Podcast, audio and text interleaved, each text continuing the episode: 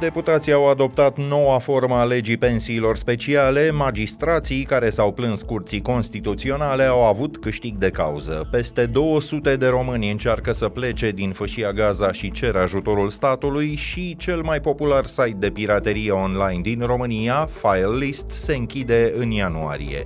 E luni, 16 octombrie, ascultați știrile zilei de la Recorder.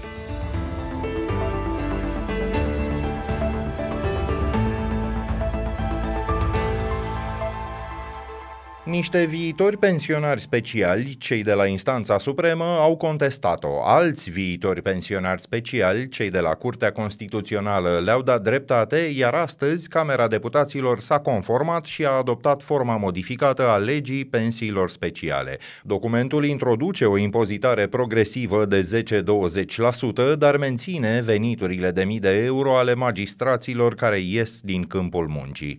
Jalon PNRR, de care depind fonduri de circa circa 3 miliarde de euro, legea face doar ca aceste pensii să fie mai puțin nesimțite, după cum s-a exprimat președintele interimar al Camerei, Alfred Simonis.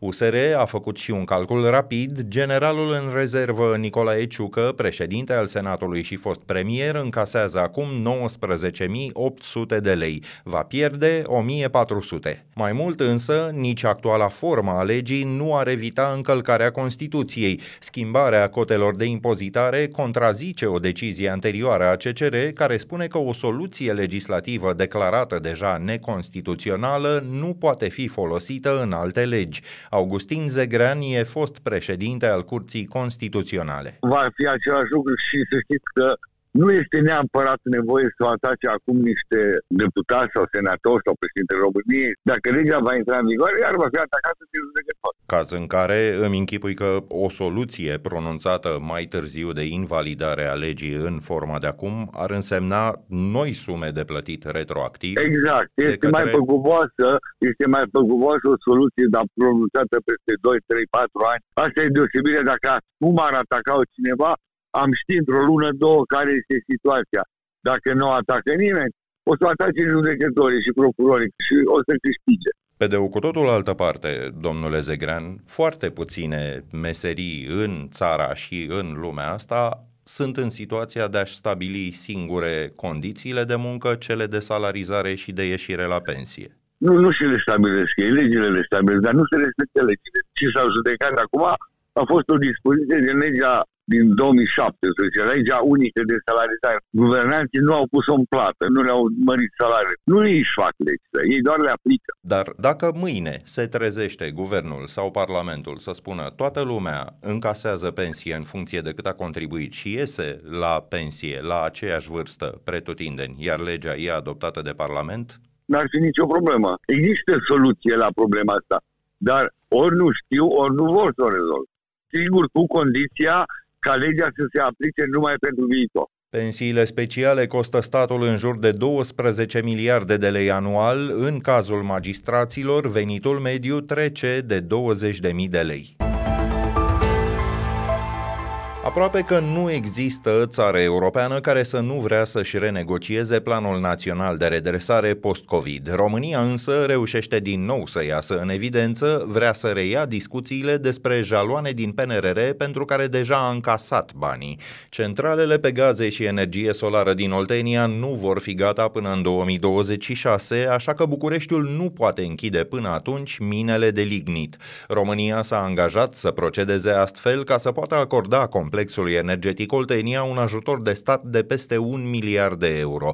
Ministrul Energiei, Sebastian Burduja, va încerca să explice Bruxelului ce s-a întâmplat, deși nici el nu e foarte sigur.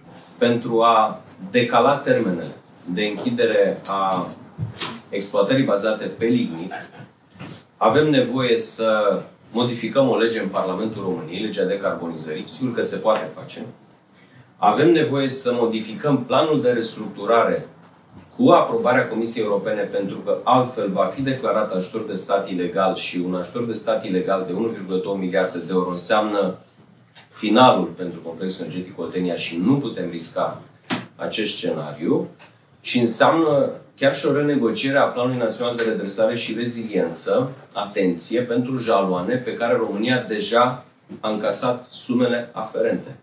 Ceea ce nu cred că are precedent, dar, încă o dată, promisiunea a fost că ne străduim. Întrebat de ce a întârziat ridicarea noilor centrale, ministrul Burduja a spus că încă se fac verificări, inclusiv de natură penală. Din cauza anchetelor în curs, el a evitat să intre în amănunte. Trei dintre persoanele rănite în exploziile din august de la Crevedia sunt în continuare internate, unul dintre răniți e ventilat mecanic. Doi pacienți sunt tratați în străinătate, la Milano, în condițiile în care România are încă de achitat pentru anul trecut facturi de peste 800 de mii de euro în cazuri asemănătoare. Exploziile de la o stație GPL au dus la moartea a șase oameni, iar mai bine de 50 au suferit arsuri. De asemenea, zeci de case din preajma au fost distruse produse. Patronii stației Ionus Doldurea și Cosmin Stângă au fost arestați preventiv. Peste 200 de cetățeni români și de membri ai familiilor lor au ajuns la granița dintre Gaza și Egipt. Ei au cerut ajutor oficialităților române în vederea evacuării. Surse oficiale spun că printre ei se numără foarte mulți copii. În Cisjordania, fâșia Gaza și în Ierusalimul de Est trăiește o comunitate mixtă româno-palestiniană estimată la 2000 de persoane. Cei mai mulți dintre români au și cetățenia palestiniană în urma căsătoriei. Punctul de trecere a frontierei de la Rafa s-a umplut de lume, poarta către peninsula egipteană Sinai e singura din fășia Gaza care nu se află sub controlul Israelului. E și locul prin care intră în regiune ajutoarele umanitare, iar Națiunile Unite afirmă că poartă negocieri avansate în vederea livrării materialelor sanitare de prim ajutor. Riposta Israelului după atacul Hamas de pe 7 octombrie a făcut până acum peste 2700 de victime în Gaza. Regiunea e supusă și unei blocade foarte stricte, Israelul a oprit furnizarea curentului, a combustibililor și a apei. Armata Israelului a actualizat între timp numărul ostaticilor luați în urma atacului Hamas, aproape 200 de persoane. Incursiunea grupării radicale palestiniene în sudul Israelului a dus la moartea a peste 1400 de oameni. Opoziția din Polonia e pe punctul de a îndepărta de la putere pe naționaliști. Primele sondaje făcute la ieșirea de la urne arată că Partidul Lege și Justiție a obținut ieri cele mai multe mandate de parlamentar, însă formațiunea aproape că nu are cu cine să se alieze.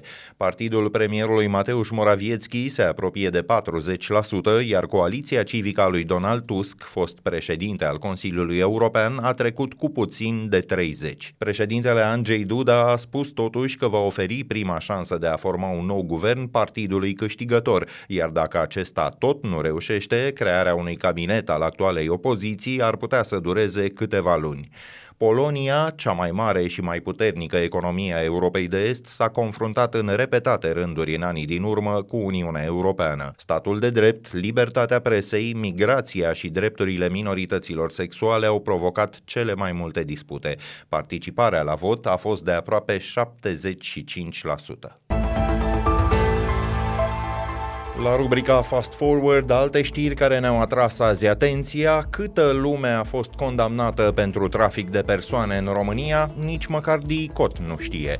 Portalul presshub.ro a cerut datele oficiale din partea Procuraturii Antimafia și a Agenției Naționale împotriva traficului de persoane.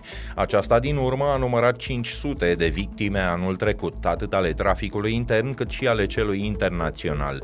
Pentru mersul dosarelor însă, jurnaliștilor li s-a recomandat să întrebe instanțele. Potrivit Press Hub, Agenția de Combatere a Traficului a încheiat totuși contracte de proiectare grafică și promovare de circa 100.000 de euro cu o firmă apropiată de primăria Craiovei. Compania a livrat afișe publicate pe pagina de Facebook a agenției și clipuri care au apărut pe TikTok. Unul dintre ele are mai puțin de 500 de vizualizări testarea în caz de suspiciune de consum de droguri, analize periodice decontate de stat și ore antidrog în școli. Iată propunerile dintr-un chestionar al Prefecturii Capitalei pe care îl vor primi părinții elevilor din oraș. Site-ul edupedu.ro scrie că inspectoratul ar urma să valideze mâine chestionarul. Prefectul ar vrea ca el să fie completat de părinții elevilor din clasele a 7-a, a 12-a. Testarea pentru consum ar urma să se poată face doar la propunerea unui unui profesor. Agenția Națională Antidrog afirmă că a instruit peste 11.000 de cadre didactice să recunoască simptomele consumului de stupefiante. Aproape că auzi oftatul colectiv, administratorul de sistem al FileList, cel mai cunoscut site de piraterie online din România, anunță că acesta se va închide după 16 ani. El invocă lipsa de timp și adaugă că site-ul va mai funcționa timp de 2-3 luni. Cu 3 ani în urmă, FileList a devenit inactiv pentru scurt timp, procurorii au obținut punerea sub sechestru a numelui de domeniu. A fost pentru prima și singura dată în istoria site-ului când oficialitățile autoritățile au luat vreo măsură directă împotriva lui. Filelist s-a redeschis însă după doar 3 zile pe un domeniu nou. Punem punct aici știrilor zilei pe YouTube. Vă puteți abona apăsând clopoțelul care activează notificările, iar în stânga lui, opțiunea Join vă permite să deveniți membri ai comunității. Ne auzim din nou mâine seară. Sunt Filip Stan David, toate cele bune!